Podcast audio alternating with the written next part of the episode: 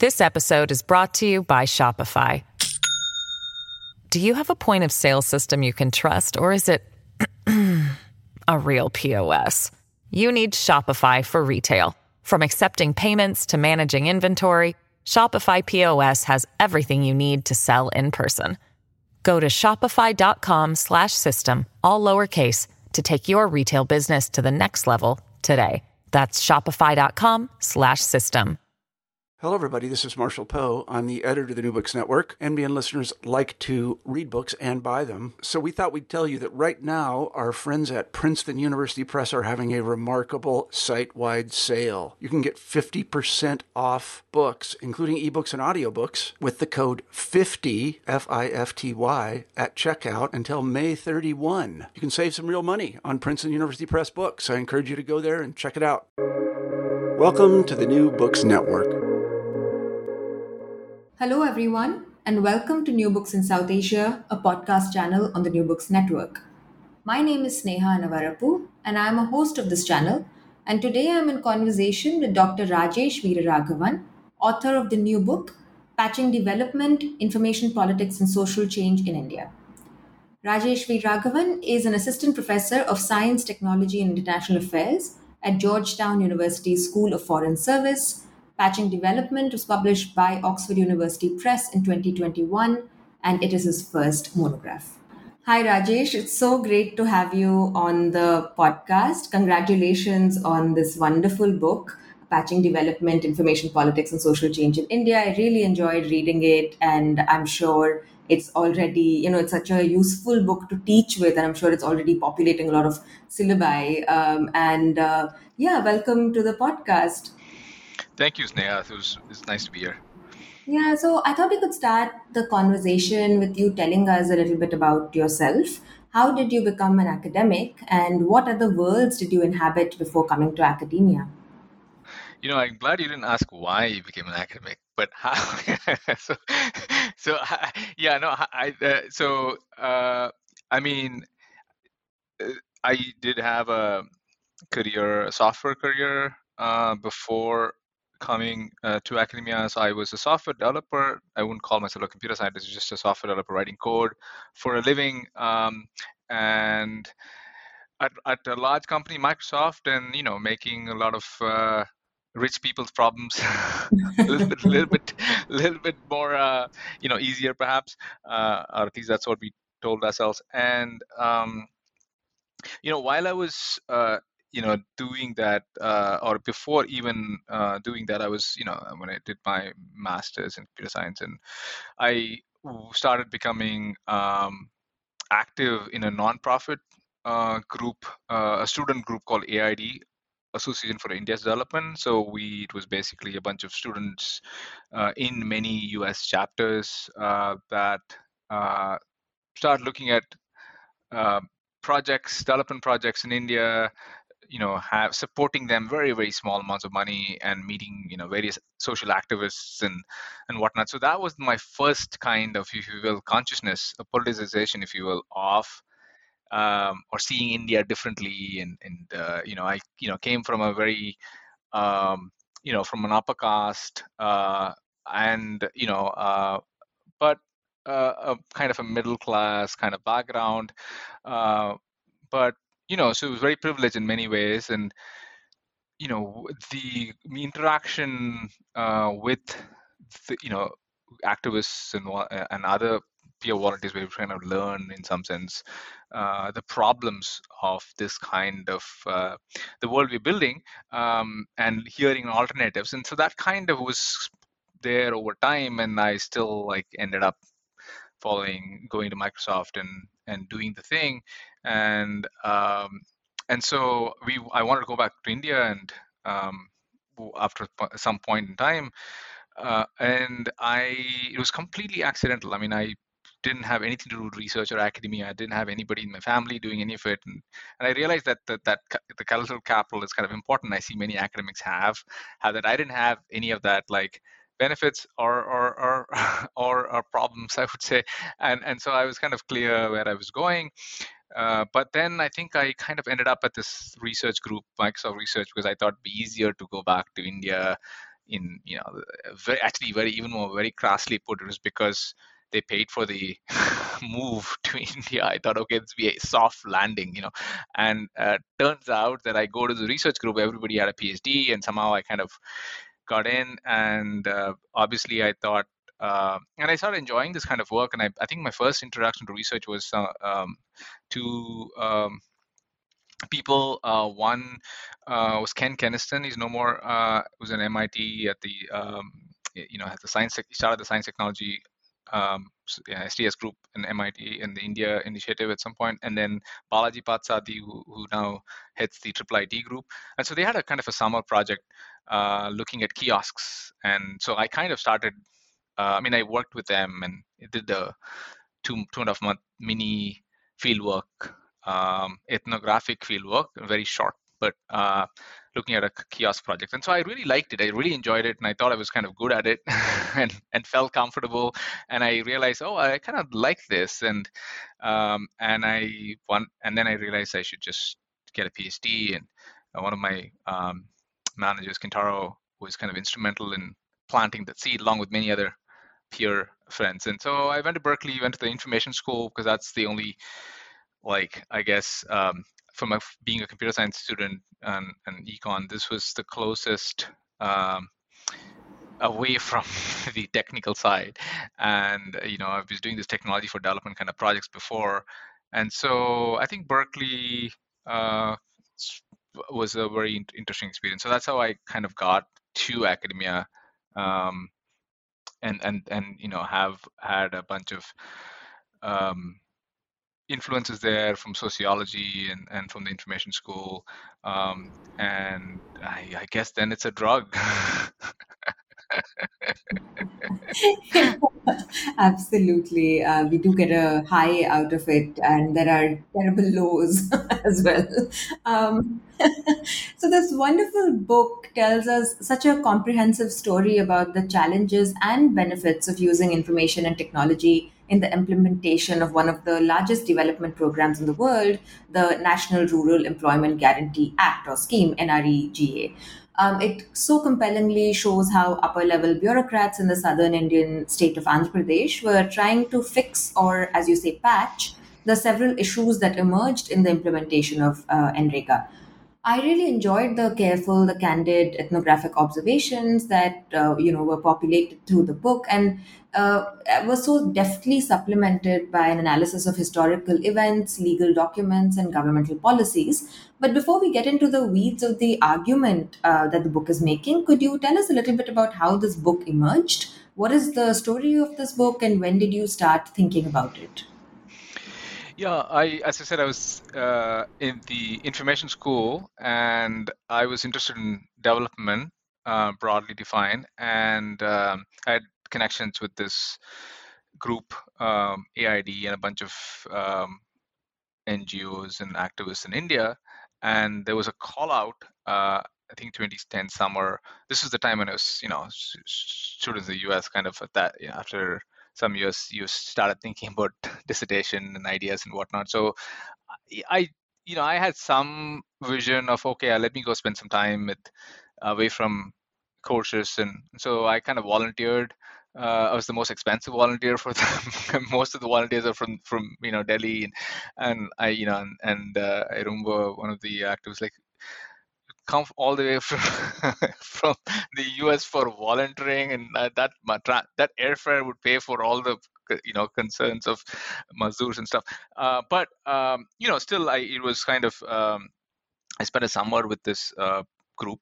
Um, JJSS, Jan Jagar, Jagran Shakti Sangatan in in Araria and Bihar, and um, and it was a social audit uh, of this NREGA program, National Rural Employment Guarantee Act in Bihar, and this is run by this agricultural union. And you know, I write that write about that in the book as well uh, in the introduction. And so that was the kind of start of um, you know really thinking about uh, what information and what opening up uh, these documents and what public hearings uh, could do uh, in you know in in raising the of you know possibilities of of marginalized citizens questioning the state right i mean of course bihar at that time was had different kind of uh, uh, uh, political possibility. But um, I started thinking about what would it mean um, to study this more in depth, and I was kind of thinking about. Uh, I think Jean Drèze and Ritika Khera was significant at the time because they were running the social audits uh, uh, you know, kind of visiting in, in Jharkhand and, and, and uh, uh, other places where a bunch of people, volunteers, very similar to the JJSS setup, they had a parallel setup.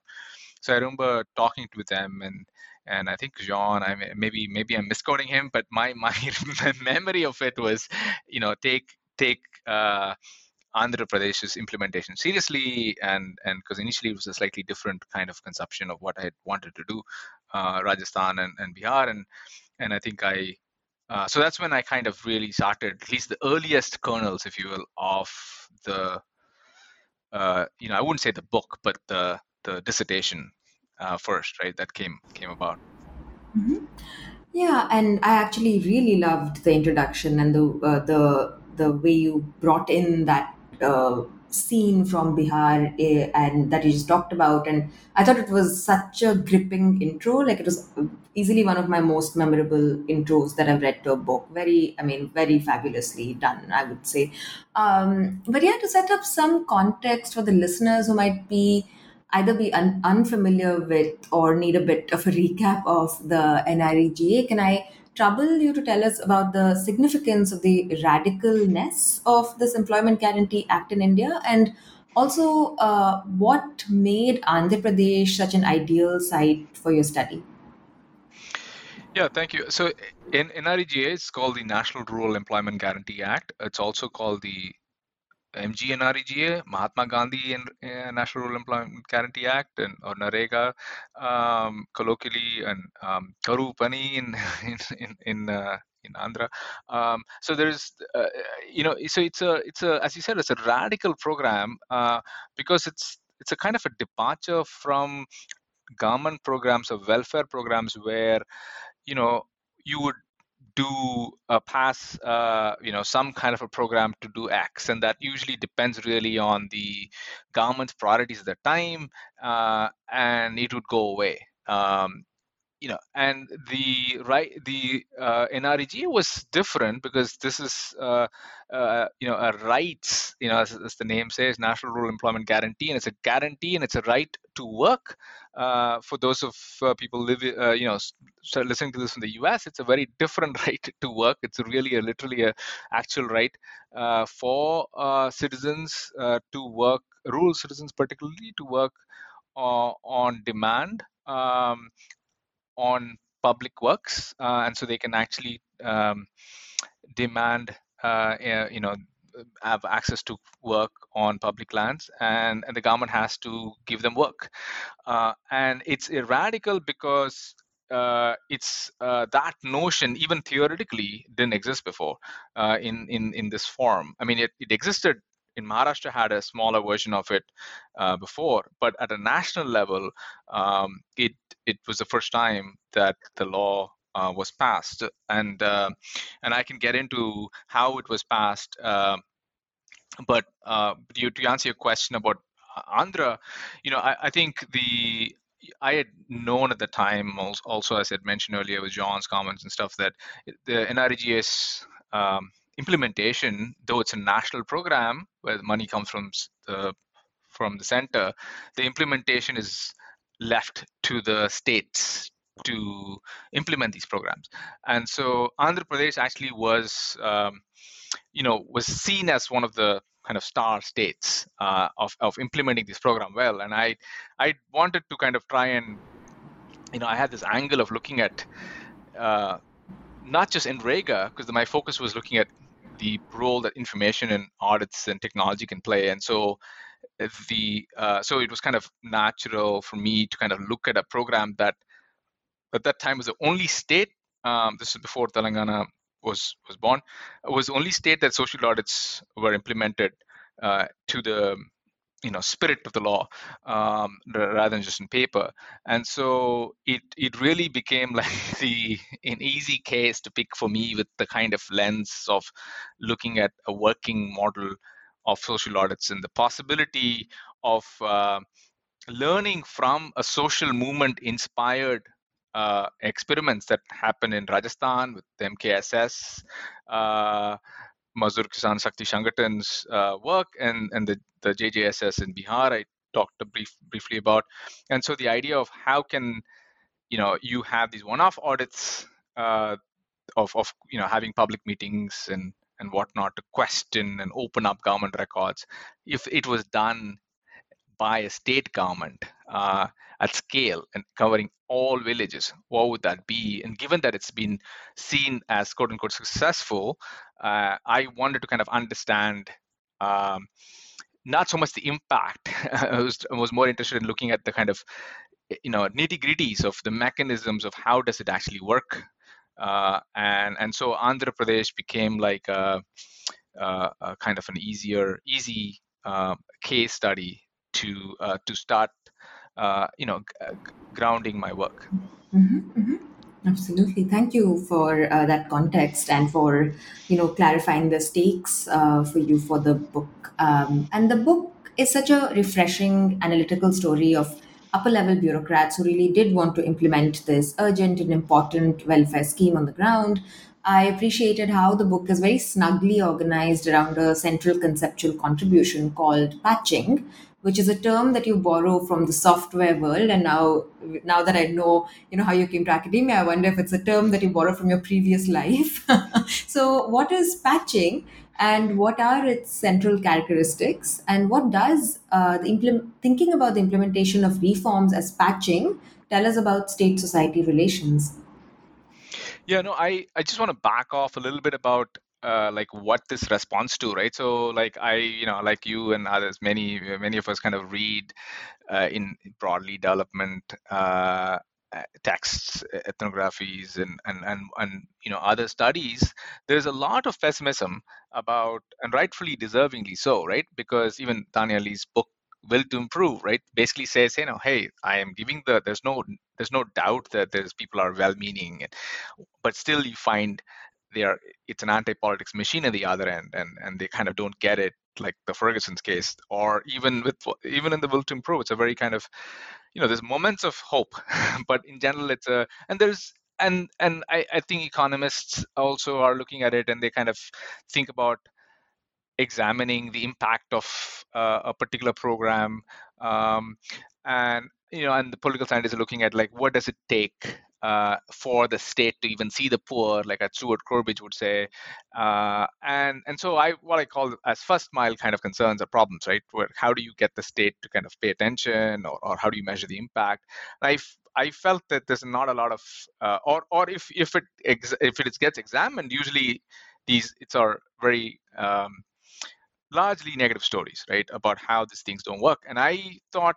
Um, it would be useful to kind of think about a case I wouldn't call success, but I would say uh, not a failure or a positive case largely, or uh, where what what would it take to kind of examine these, as you said, the state-society relations and what is it, how is it changing by this program, and uh, and what this um, you know this would tell us? And so the first big shift was to kind of try and focus on not just the first mile problem but the what i call it the last mile implementation, or others have called last mile problem, uh, and looking at the politics of implementation, right? And so, uh, and so that was one motivation to kind of try and think about uh, what if if it is that they are trying to fix these things, uh, and if it, it's not just an anti-politics machine, how are these programs implemented on the ground right and so so that's the kind of context in which i want you know started th- thinking about uh, theorizing about what is it that the bureaucrats are doing here. And um, and i and yeah as you said patching is um, you know it comes i mean i say that in the book it's a, definitely a software metaphor. It refers to uh, you know i think uh, you know this annoying kind of uh, as, as a as a as a computer user now you get this oh you need an update and you you know you get a fix right? And so so it is it is a patch that fixes a system and it's usually you know uh, many cases in these you know, decided at the top right and and so um, so that's where it comes from but I, I just want to give a small anecdote to, to kind of understand how how I came to it because I'll give you a sense of uh, my discovery uh, of, of, of before I describe what define what patching in the way I define it. So I actually was sitting in in the you know in actually in Hyderabad uh, in uh, the office of a of, of the then principal secretary of rural development and you know we were I mean, as, as you know, you and many listeners, anybody who's done any work with, and you have done it with police, it, you know, it takes a while to kind of get attention. And so I was sitting there, and yeah, you know, maybe a yeah, hour or so, and, and, a lot of people were coming and going, and there was this group of software uh, vendors uh, who were, um, you know, discussing with this uh, officer or bureaucrat about making you know some small changes to a, a, fi- a muster roll or an attendance register. And i was here kind of had like a list of i don't know maybe too many questions to maybe 40 or something i don't remember like describing what how is it working what they're doing in, in the field what is politics and how do you how do you kind of deal with the resistance and uh, this serpent that so all of like lots of different kind of questions because you know barely get a time to talk and i had to kind of pack all of it. Meanwhile, they were discussing uh, and arguing and, and geeking out on like which aspect of a muscle they want to control. They make it read only so that it cannot be updated in the fee, field and uh, uh, etc. And so I. Uh, and and how do you store it in the back end and should you use sql or not so i mean i was a software developer as i said and i understood the kind of technical uh, under discussions, but I really didn't understand the sense of what they were talking about. And only later, I would say, that I realized that this is exactly how the they fix problems in the field. I mean, if you talk about politics of implementation, the politics of implementation eh, results in these kind of fixes, and these fixes are not just the what I just told you about technology fixes of or, or fixing a document, but this idea of fixing things based on what people do uh, in the ground uh, is I realized this is this is how the bureaucrats were able to kind of try and control uh, and, and and try and implement this uh, you know uh, and I call it cat and mouse game for in, in a paper I, I wrote about this where it this this constant kind of um, reactions uh, or, or fixes to counter resistance from the ground, right? And whether it's changes in technology, whether it's changes in documents, whether it's changes in how public meetings are organized, uh, whether it's changes in who should be hired as, uh, as a field uh, uh, assistant at the local level, all of these changes were had to be uh, constantly um, changed and fixed. And and so so i created this kind of so patching is this idea where you know i have three different features right? So one it's it's a top down process. And again this is because you know this is the it's it's uh, in some sense it's this you know it's it emanates from empirical work and people mean, i've been arguing arguing with others about it should it be top down but in this case it is top down uh, uh, uh it's a top down fix uh, and it's folk and it's um, incremental in the sense it's uh, these fixes are very very tiny. Uh, they're you know they're talking about which fields are read only whether can you you know whether people should wear a, a shirt or not uh, i mean a, a, certain kind of shirt or not uh, should they be allowed to eat meat or not um, uh, and where should the meeting happen? Should it be happen in this particular habitation or that habitation uh, and, and and so very very small details right? Uh, small p politics in some sense. And and the third is iterative meaning it is not just a one time biometric device they created or whether they created a particular uh, uh, institutional arrangement where only women are employed and and you know as if you know so uh, that would fix it right? So this is incremental meaning they'll try and change they'll try and for example to give you one example like let's say you want to create that the meeting should happen at 5 p.m well it's not like 5 p.m is done for all all meetings. They realize that oh once you have 5 meeting 5 p.m they'll realize the meetings won't people don't show up. Or maybe they will realize that if you actually read out in these meetings or findings uh, about what happened in the uh, program uh, the people who are coming to these audits are all uh, not workers. And so the whole idea of actually open meetings uh, do not quite work in practice. And so they would try and stop reading out these uh, meetings, right? So in, in, that sense, it's it's iterative. So it's top down, it's incre- you know, it's it's very very granular, small fixes, and then third, it's iterative, meaning it re- uh, reacts to uh, reactions. So one big thing uh, that patching tries to do is that it's not, though it's uh, uh, sounds technical, right? Last mile is a telecommunication metaphor, but it's a very socio-political technical idea right it's very uh, political in the sense that uh, these are reactions or attempts to deal with resistance on the ground so it's a it's kind of the the opposite if you will of of, of Scottian kind of vision of how the states uh, render citizens legible and you have metis which is you know people at the local level so here there are attempts and of course we're not denying like local knowledge exists and, and beyond this kind of uh, uh, attempt. But I just want to defend the idea of patching as a uh, or, or declare it as as not a technical idea, but it's a very political uh, manifestation of attempting to try and deal with power at the local level. Mm-hmm. Thank you. That's uh, really, really helpful to anchor the rest of the conversation about your book. Um, and so, an important topic that you tackle in the book is uh, and is uh, and you just like we talked about it briefly is how digital technology has come to occupy a central role in how NREGA is governed in AP. And you, sh- you show so much evidence to drive home the point that the deployment of the technology was, in many ways, intended to reduce or even eliminate interference by both lower level bureaucrats and politicians and local elites, right? And yet, digital governance does not quite eliminate these interferences, something that you find through your fieldwork. In fact, you argue that technology itself creates certain unanticipated outcomes in governance. Could you give us some examples from your fieldwork uh, that illustrate your point around uh, digital governance being inherently unstable and open to conflicts uh, conflicts within the state?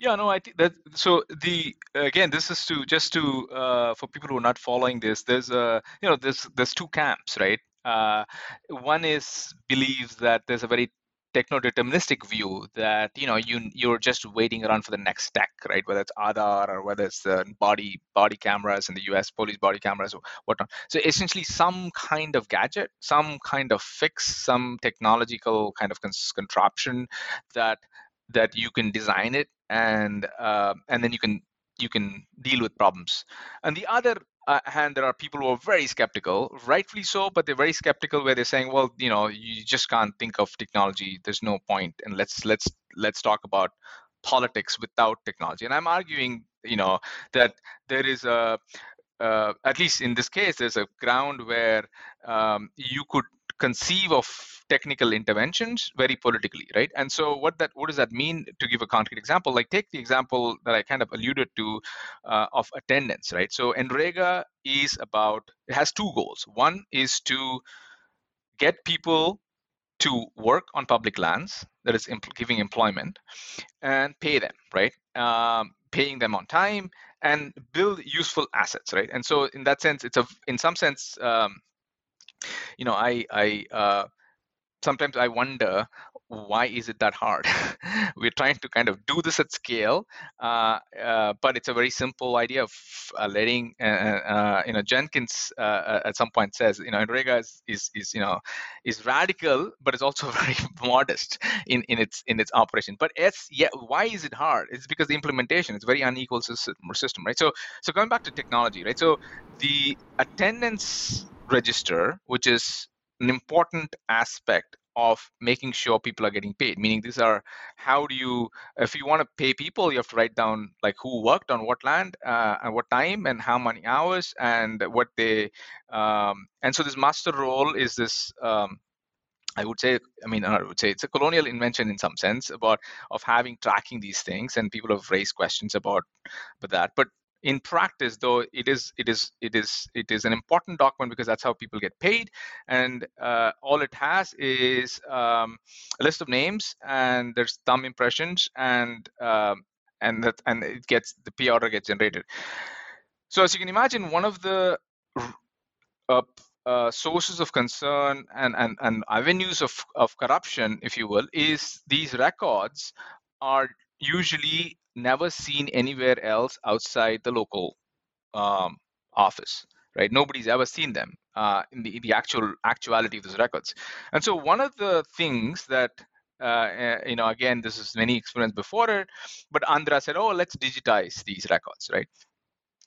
Uh, and the first uh, attempt was to um, the hope is that once you digitize records, you know, Scott's idea of legibility, right? So you can actually see these records uh, from uh, bureaucrats sitting, you know, at the district level uh, and, and and beyond.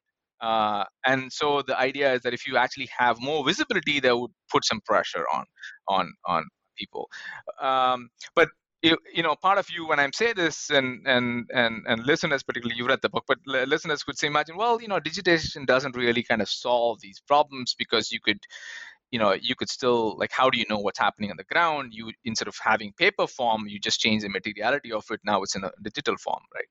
Uh, so the bureaucrats uh, kind of were not techno-determinists. They were aware that this is not um, you know this is not enough right? And so one of the first things they did was well let's increase the speed in which the uh, these records digitization happens right? Meaning it's not at the computer center uh, that you know that you do it after the fact. But what if the data becomes digital at birth? Meaning you can you capture it using a mobile phone and ask people to enter it at the work site uh, right there and then the the report can be sent. Um, it adds one more layer of uh, uh, you know checks right? Now you can you just have to do you know if you want to be fixing this or if you want to be corrupt you have to plan ahead um, and fake these uh, records. I mean, one big thing I forgot to mention is the you know the obvious thing of exaggerating claims or, or fudging these records, uh, and that's one big central way people make money uh, out of this.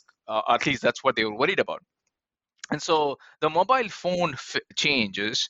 Uh, what it does is it reduces the collusion possibilities, right? Because you have to now do that in the work site. You're alone as a field assistant capturing these records, uh, and yes, it does put some damper on on the possibility of sitting and, and thinking about which workers can be put and whatnot.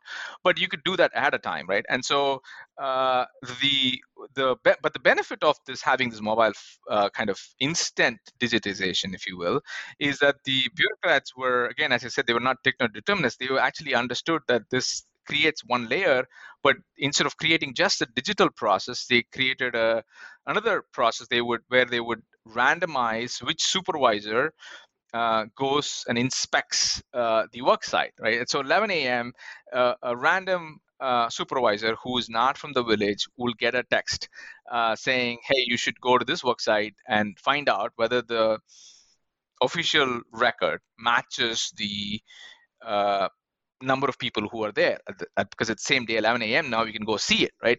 And it's randomized and so uh, you know it's not clear who's going to go.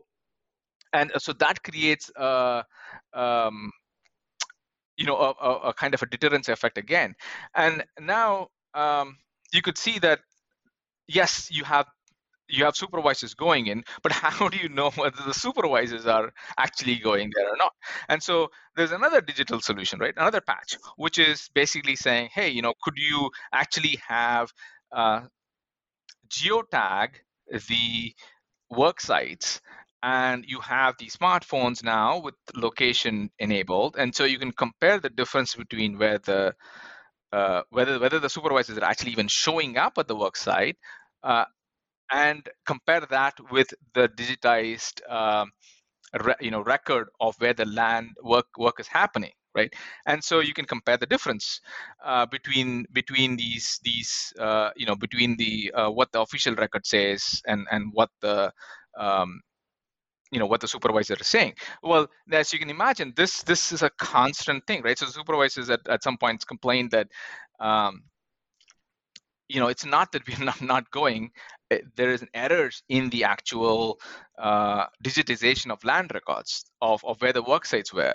And so as you can as you can see that this constant kind of uh, uh, in a paper i uh, wrote cat and mouse game um, have to happen. So the the lesson learned is not so much that I mean, I guess it depends on how how. I mean, my interpretation was it's not so much uh, a kind of a uh, simple fix that you can kind of throw some technology at it, and it's as you said, unstable. It's unstable, uh, and people are very like always asking me, is it working or not? And I've always been like cagey, but answering that directly, not because I don't want to answer that question. It really depends on what effort that people are putting in and when you stop asking me that question. Meaning, when you ask me that question, right? If you ask me or ask us, if you look at this phenomenon at a particular state, you will say that oh depending upon which who's managing who's able to kind of win that battle you'll say well that party who's won is it's a quote unquote success but i'm arguing this is an iterative process uh, it's a constant change. If you really want to use technology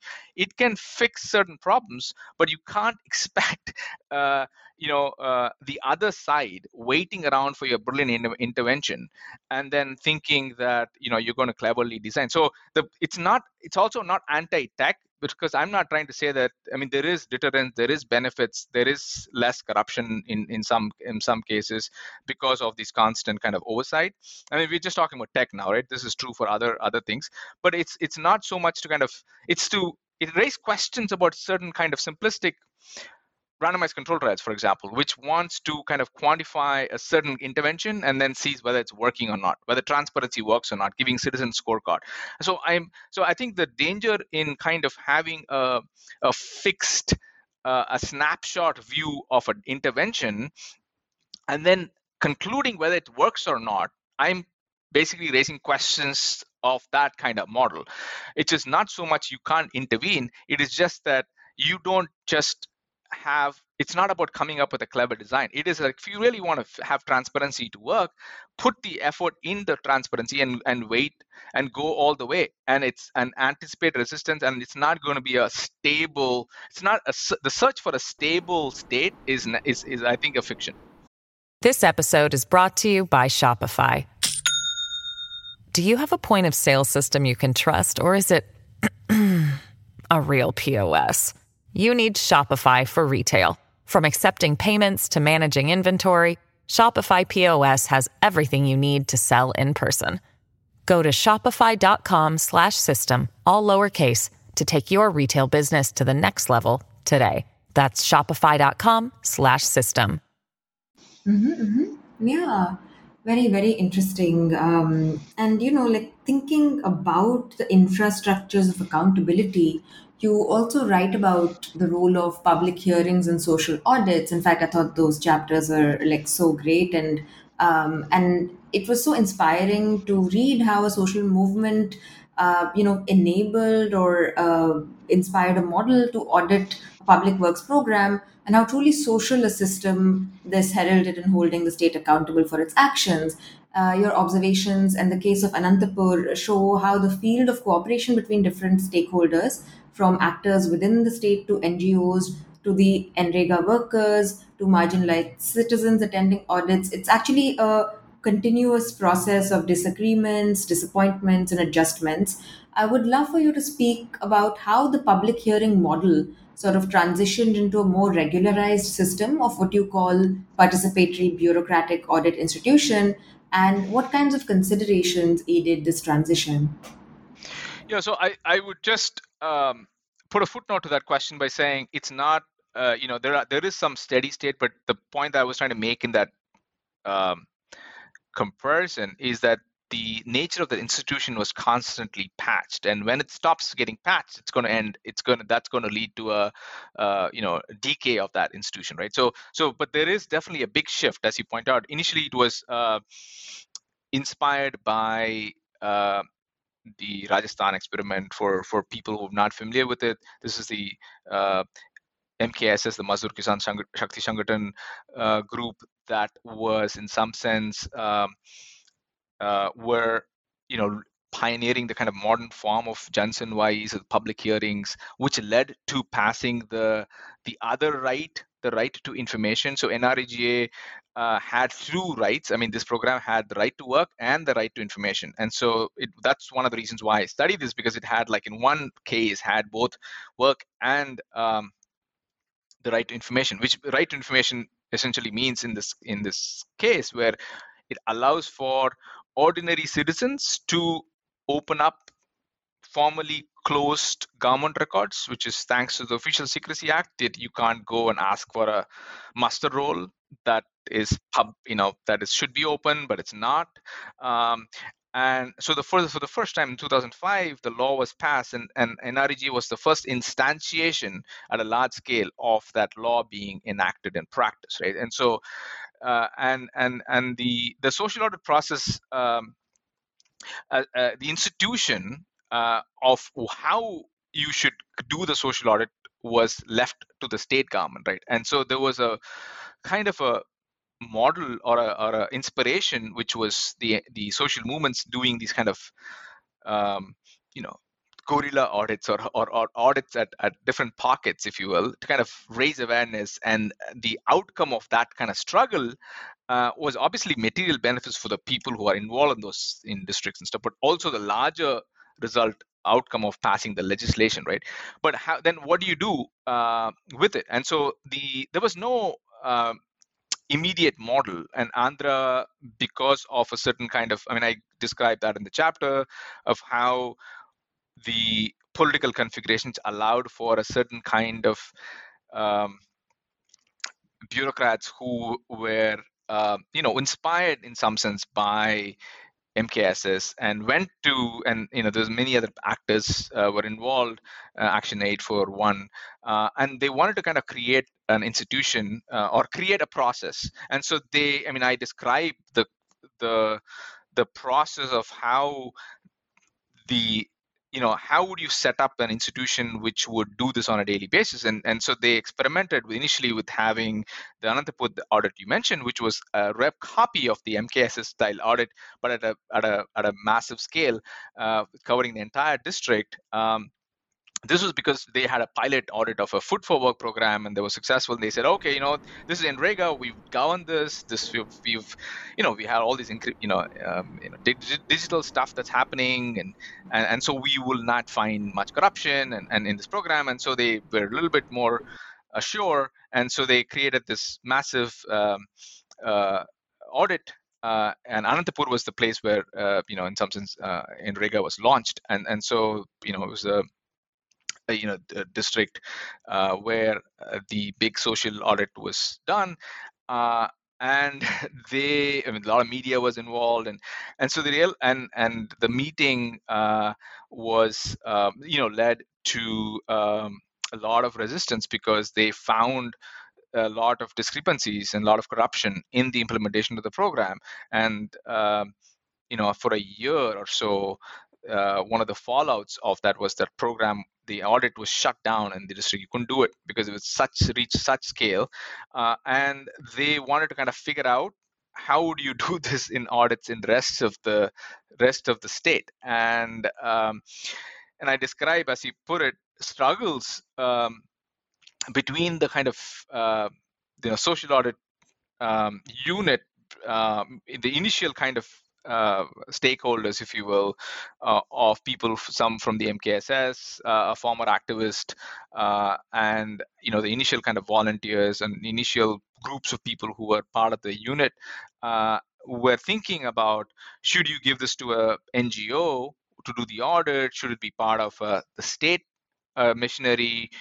and through elaborate kind of uh, I wouldn't say deliberation because I think there's a lot of. I mean, I describe how that process was fraught, um, and uh, and there was different views on what would it mean for a social audit to be run by the state, and so the uh, the ultimate solution was to kind of create a, a, a independent audit unit funded by the state, uh, but uh, so embedded in it, but independent uh, Lee Run uh, and the MKSS activist Sowmya Kidambi, who still now uh, is part of the Telangana unit, was chosen as the director and um, you know created this kind of institutional um, you know a, a forum uh, where you know you have uh, you know you have an audit unit part of the state uh, but funded by the state but it but it it is independent from the bureaucracy because you know Sowmya, for example, is not a uh, an IAS officer, for example. Right? It's kind of from from the society, from the outside, from civil society,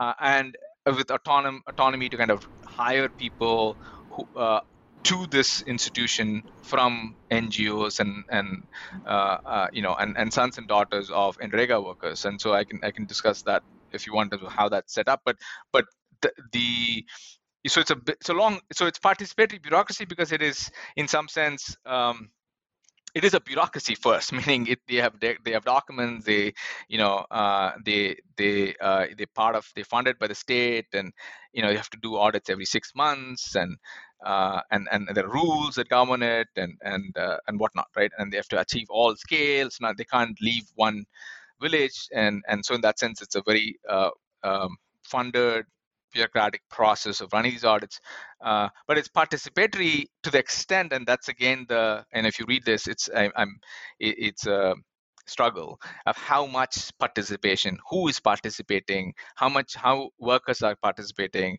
and that and and where do you how do you conduct these meetings where do you conduct it uh, and the back and forth uh, so it is it is not a stable um, configuration um, if you will yeah, and uh, to really get at this question of participation and what creates a social architecture that makes it truly possible for marginalized people to read and understand the state, you compare three types of public meetings in Andhra Pradesh the Gram Sabha, the Rachabanda meeting, and an experimental audit meeting. So, how were these three meetings different, and what did the experimental audit meeting do that the others did not? Yeah, so um, the I mean, again, one of the things I should mention uh, about the Andhra style of audits uh, is that um, you know we're talking about last mile uh, local power system and, and and ability to deal with it, and there's some precedence to it, right? In Andhra, where the there's a hist- history of kind of bypassing the the local, you know, um, village uh, assembly uh, and electing you know they didn't when i was there they didn't have sarpanch elections for a while and and so this whole gram sabha was something that was um, you know was never taken seriously for many reasons and i describe uh, you know it's actually started from nt ramarao in some sense of how you know, the whole idea of mandal which was a kind of a sub block was created not so much for you know mandal is like half a block so you can see it as a maybe oh they're are they close to the people well actually there's a political reason for why the mandal was created um, because the you know the congress were you know NT Ramarao felt that the Congress were running the, uh, you know, uh, uh, a block, so he wanted to have a new power structure, so created a completely new set of units. Uh, and so uh, I'm saying there's a history of this kind of meddling with uh, these democratic structures that predates this program. But so the idea of Gram Sabha is one meeting where you know it's nice constituted and it's supposedly this meeting that lets people speak about anything they want. It's you're supposed to have it so many times, and and uh, in Andhra. Uh, compared to other pa- parts uh, of of the of the country, um, you know, it's not was not taken seriously by the bureau- bureaucrats and the political uh, uh, elites at the top. And so the Gram Sabhas I describe as really a kind of a uh, a paper uh, participation, meaning you you know I you know did a survey uh, in in 50 uh, villages to kind of try and get a sense for um, you know who comes to these meetings and and what speaks out what who speak and who speaks and and what happens and it it felt i mean at least the time that i was there um, that these meetings were really not implemented in any serious way and so that that was this is one meeting and then the the Rachabanda is a is a the other extreme in some sense. It's a it's a very politicized uh, you know meeting. Uh, Janmabhoomi was again a precursor to this, where you have uh, if you are a cynic, you can see this as uh, uh, uh, you know, and one of them actually told me this, which is you have work that needs to be done done in a pub in a, in one day where you have all the line departments of the bureaucrats are lined up in some sense are there in one place and all the, the political party supports it uh, and demands in some sense kind of having all the bureaucrats to show up and they all show up. It's massively attended. The opposite of the gram sabha is very politicized in the sense that um, there's a big like kind of show and uh, and uh, and you know and, and, the and the politicians come and take credit for all the things they've done and uh, and you you can sign you know you can submit the things that are broken and have all these bureaucrats sitting, standing, and and having booths, and you can submit your petitions and have your grievances addressed, right? And so in that these meetings are widely attended uh, because it's and from not just from the party in you know not just if you didn't vote for that person or so every, actually everybody attends uh, so this is a case where it's completely politicized if the political party really wants to do it you can actually have these uh, processes um, you know really like the political society in some sense kind of can be galvanized in a way that uh, they don't do they don't doesn't happen all the time right and so the the the social audit meeting uh, oh i'll get to the social audit meeting. One of the uh, the experimental audit meeting was in some sense like you know i i mean i was a participant observer and so you know the the the so this the participant in the in the was more um, strengthened in this in this in this meeting. So meaning you know we were i mean i was part of a group. I was you know that phase i was kind of hanging out with the social auditors and and this we wanted to kind of try and deviate from the the social audit process right in, in the sense which is only um and i'll and you will after this meeting you'll understand why that process was followed. Because uh, here we wanted to kind of veer off the script in some sense where you know we wanted to kind of try and maximize the the participation if you will on the village in the village. And so uh, what, how, what what would you do if you if you wanted to maximize popul- you want to try and maximize atten- attention uh, attendance to these things and one easy way was to kind of try and talk to various different factions to various different groups very different political parties you know ambedkar union and whatnot and try and so we basically took the same social audit which is about uh, i should say for people who have not read the book the three different stages of the social audit process. One important stage is the household survey, where they would go door to door uh, and essentially ask a worker, "Did you work on NREGA? Were you paid? And how much was it? How much did you get paid?" And a simple difference between those two, and and they would also do an inspection of the field site, and so they would know, get a sense for how much work was done, and um, and whatnot. And so. Uh, so the, so the the idea of um, conducting a local public meeting at the village level is to try and um, build support and gather evidence uh, to what actually happened in the field, right? So this is not just about digitization and technology from the top, but it's also a process where you have uh, ability to kind of really understand what is going on in the field. And so you, it's not just at the household survey because one of the worries was if you just do an audit process where you go on door to door, the question is it could be captured.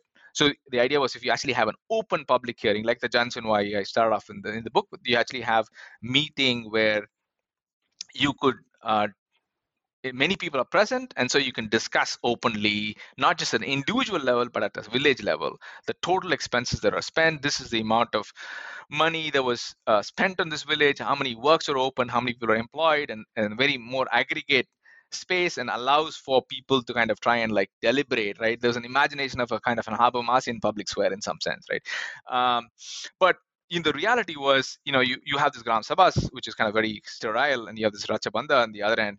Um, you know, when we try to kind of experiment this audit, uh, or this this audit where we talk to a bunch of people uh, who are politicians and whatnot, the and we made sure workers would show up by delaying the meeting, have have it at a particular time uh, in a particular space, and uh, and so that many people can attend attend and you know I, I think the the uh, you know um, as you as you read the book the meeting was really too much politics. It became like uncontrollable uh, participation in some sense where the auditors from the outside had no wherewithal compared to like a social movement would who much who do much much more they would be there for months. They would figure out who the connections political connections and they had a lot more access to power.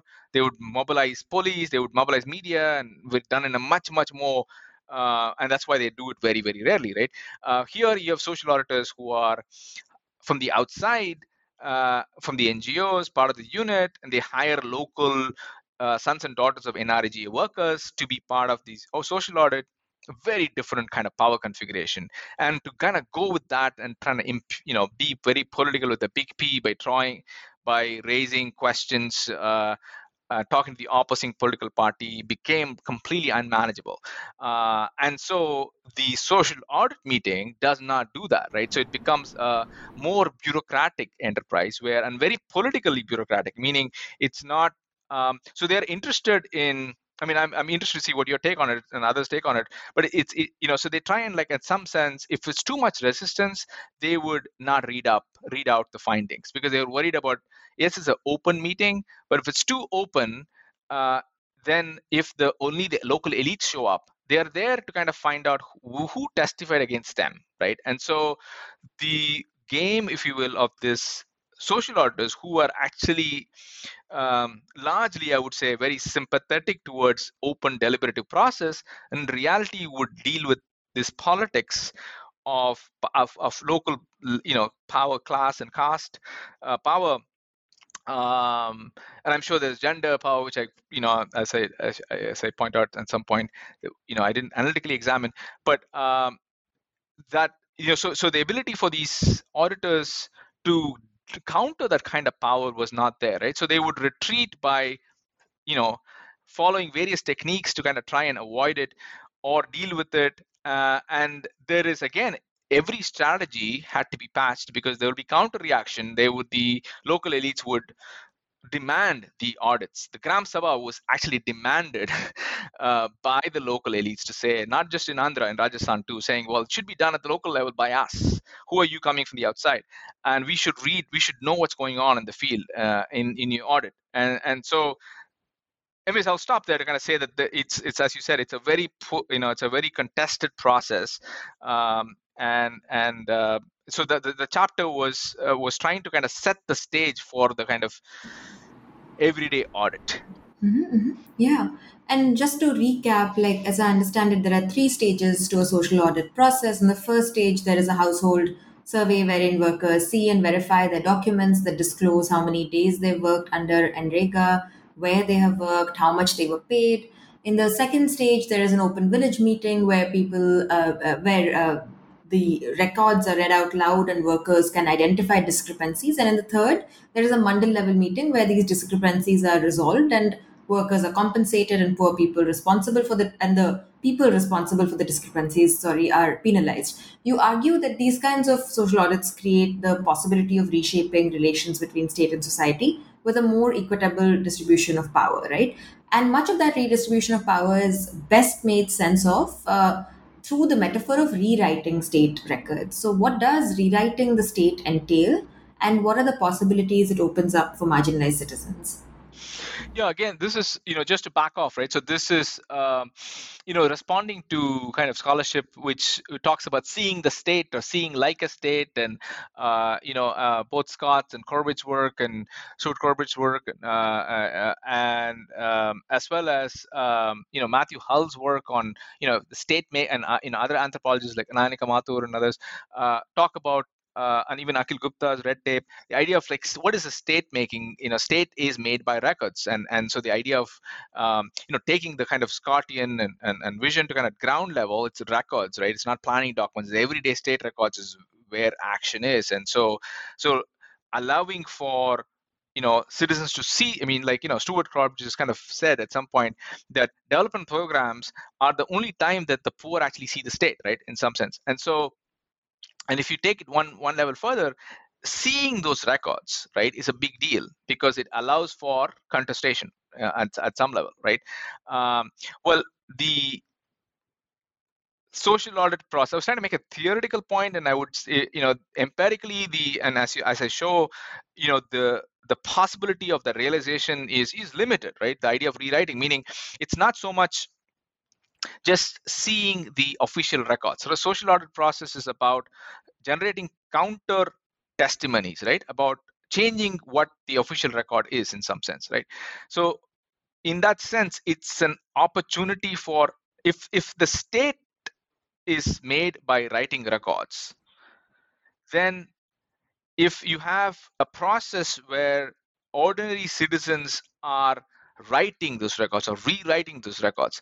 They are in some sense it's, it's democratic ideal of state making. So they are part of they're engaged in the activity of you know being the state right? And of course when i say it and when listeners might be like wow that sounds hard and very radical in practice and it is right? And so that's why you can't have anybody come and write it because then would be complete chaos right? And so they govern the process of how um, who who gets to write it. And so this whole audit meetings uh, as you described it nicely uh, three different stages at each stage this attempts at rewriting these records right? And and it's very it's organized and institutionalized in a certain way and limited also uh, by throttling how that process happens both for you know pragmatic reasons but also very political reasons right? So pragmatic in the sense that you know you can't just say you know if you, if, if you say okay now here's a document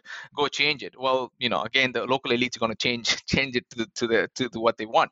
And so you want to control it. But uh, but the political aspect comes in because you don't want the i mean not you don't want they didn't want um, or they could not allow for um, you know the social audit process the rewriting in in practice uh, uh, the radical possibility of it realized because they you know they, they only had so much political will uh, to be able to kind of counter let's say the contractor uh, you know the material payments right? And so some of the labor side things you could kind of try and rewrite it because the labor was at that time it was much more possible to kind of contest the wages. If a worker is not getting paid that that was possible to kind of try and change. But if if there was more money being spent on uh, uh, you know on the material uh, the possibility of a social audit finding being factored in back into the official records and changing it was contested more. Right? So I, so I'm, all i'm saying is empirically there was a little room uh, uh, for re- the rewriting possibility uh, to happen in practice. But i just wanted to introduce this possibility of rewriting state records as a democratic process of, of the potential uh, of everyday citizens to be part of of being uh, you know what the state does. Mm-hmm. yeah. Thank you. That's really really illuminating. It's just uh, switching gears for a bit. So patching development is based on in-depth ethnographic research. And uh, i wanted to know how did you carry out your research and what were the some what were some of the difficulties you faced? And which ethnographies were you inspired by?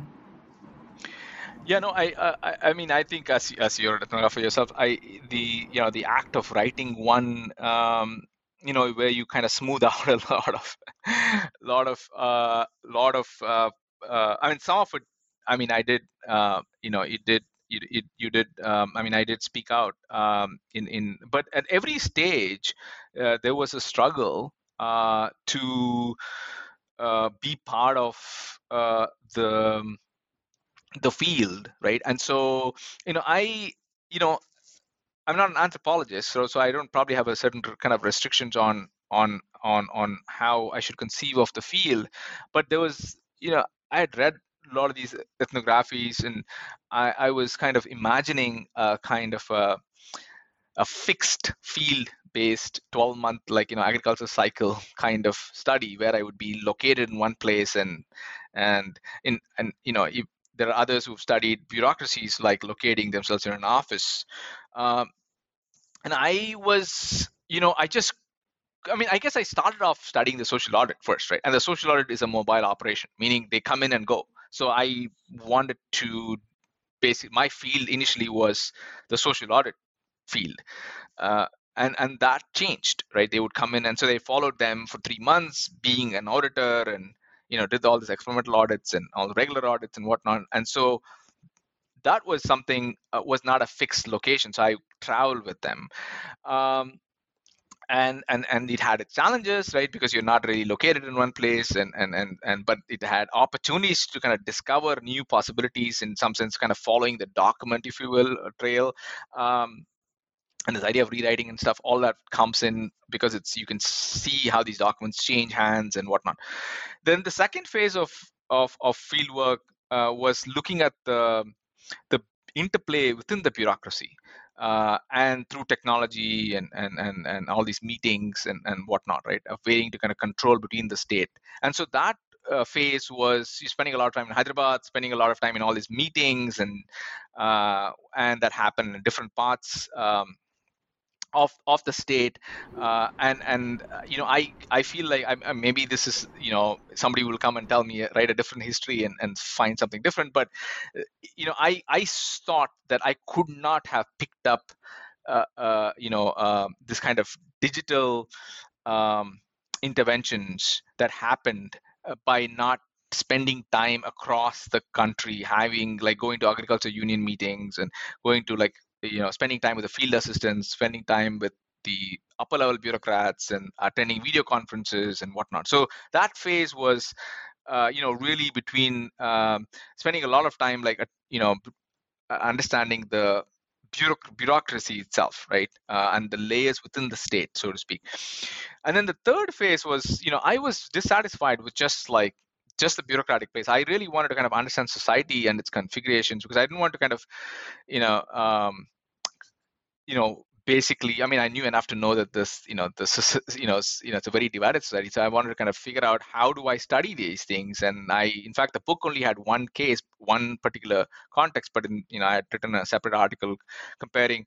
So i spent some time three months actually in an Adivasi village, and uh, and separately I spent time in a Dalit habitation in a large agricultural village to kind of try and understand how, you know, local uh, configurations will differ. And so that became a more a classic like locating uh, the locating myself in one place and then like at the meetings come through and and and, and i also um, uh, you know I, I say worked under courts you know because i i really um, it was very hard to do NREGA labor. And so one of the things I tried to do was trying to kind of live with the laborers. And uh, and it was you know I, it was challenging also uh, liberating in in many ways uh, to be with them. And i don't want to romanticize uh, you know how tribal uh, adivasi life is but it was very distinctly different from like the rest of society in many ways uh, in any gender relations and whatnot. So so the third phase was kind of more classic locating one place um, you know look being part of their work culture part of you know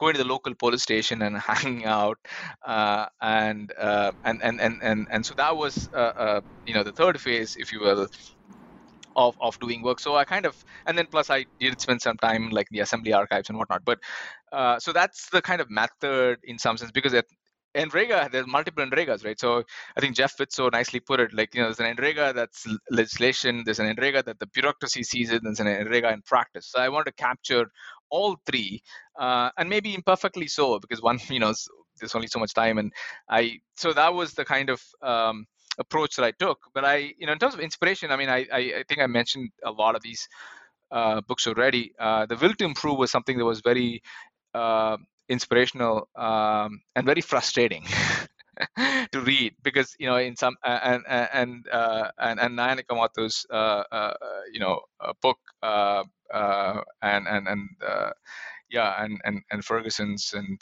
and and not not just ethnographies. I mean other work Jonathan Fox's you know work and on transparency and um, and so and plus a lot of tech uh, based uh, you know papers and interventions that people have and even uh, you know uh, some econ papers on on RCTs and uh, and I responded to and benefited from um, so it was more eclectic uh, kind of not one um, located field study mm-hmm, if you will mm-hmm. Thank you. Um, so, what are you working on now, and what can we hope to read by you in the future? Um, so I, I'm working on um, a, a, few things. One, uh, again, it's it's uh, one was uh, a project that is kind of stalled because of COVID. Uh, we did uh, been spending a couple of years actually trying to kind of um, very different register of uh, of work, which is to kind of try and document the informal settlements in Delhi and essentially coming up with an index of sorts of who gets what from the state and kind of comparing the nine different types of settlements and uh, and uh, a very um, you know I would say a laborious task. Uh, this is a collaborative work with a bunch of people, uh, and that's something that. Uh, and we want to kind of it's stalled because we want to try and like generate maps that can be understood by local um, uh, people who are living in these settlements and try and like there was a slightly activistic project there, and that kind of got st- st- stopped uh, in because of COVID. But um, so that's one, and then um, the work that I'm uh, so I, have been I wrote a couple of papers with others on um, you know since I'm stuck here uh, on AI and how it uh, affects uh, marginalized citizens broadly defined uh, and and so that so we wrote a couple of papers on one looking at um, you know how it affects caste and how it impacts work relations um, on in in terms of how the imaginations of you know what people build for uh, in the name of AI surveillance machines and and and uh, you know we make this argument inherited discrimination uh, from the institutions that exist. And so it's not surprising that these AI imaginations kind of reflect that right? So it's a very uh, and then um, you know another paper which is on you know studying up in some sense of talking to a bunch of you know I guess 70 or um, uh, a paper that Nithya uh, Sambasivan led, and I was part of it, which uh, looking at uh, you know uh, how AI designers imagine um, uh, you know AI for a good project. How do they kind of work with um, areas where data doesn't exist, and so they work with a bunch of NGOs and whatnot. How they treat expertise or local expertise, um, and we make this argument they're de-skilling uh, these local experts because they see them as data workers uh, as opposed to local experts and they're only interested in like what data they can get. And and and the data what they want is decided by them. They were not experts. So so that reduce so we basically argue it's a kind of a nobody wins um, and the uh, and so a bunch of work on ai and and and, and marginalized citizens largely kind of a critical look at ai uh, and I'm also looking at like with all the randomized control trial critique, and I and I, uh, you know, I, a friend of mine who's um, uh, uh you know, who's a development economist actually in, in uh, working in Bihar, been working in Bihar. So I'm kind of thinking ways to kind of get this idea of patching into that process and seeing, and we're just early stages of looking looking at how would you, uh, what would it mean to think about patching in in a and and would it make sense to kind of try and um, evaluate an impact uh, of of a system where you are more um, open to the idea of patching as a possibility rather than coming up with one kind of fix. So uh, that's also happening. Mm-hmm. Wow, thank you. These all these projects sound really exciting, and I'm looking forward to reading more of your work. Uh, thank you so much for taking time out and talking with me about patching development. Again, I really enjoyed uh, how clearly argued and well written it was, and it's got so many insightful arguments around uh, state society relations in contemporary India, and I highly recommend it to everybody listening. And thank you, Rajesh, for taking time out to do this. I really appreciate it. No, I think thank you to you too. I mean, as I was telling earlier, it's like the labor of love, and I, I feel like this is a lot of work, and I, I hope you, uh, you know, you not just get, uh, re, uh, you know, benefit intrinsic, but hopefully, you know, the czars in your department, whatnot, give credit to, what you're doing. This is this is amazing work. Thank you. You. I really appreciate it. Thanks.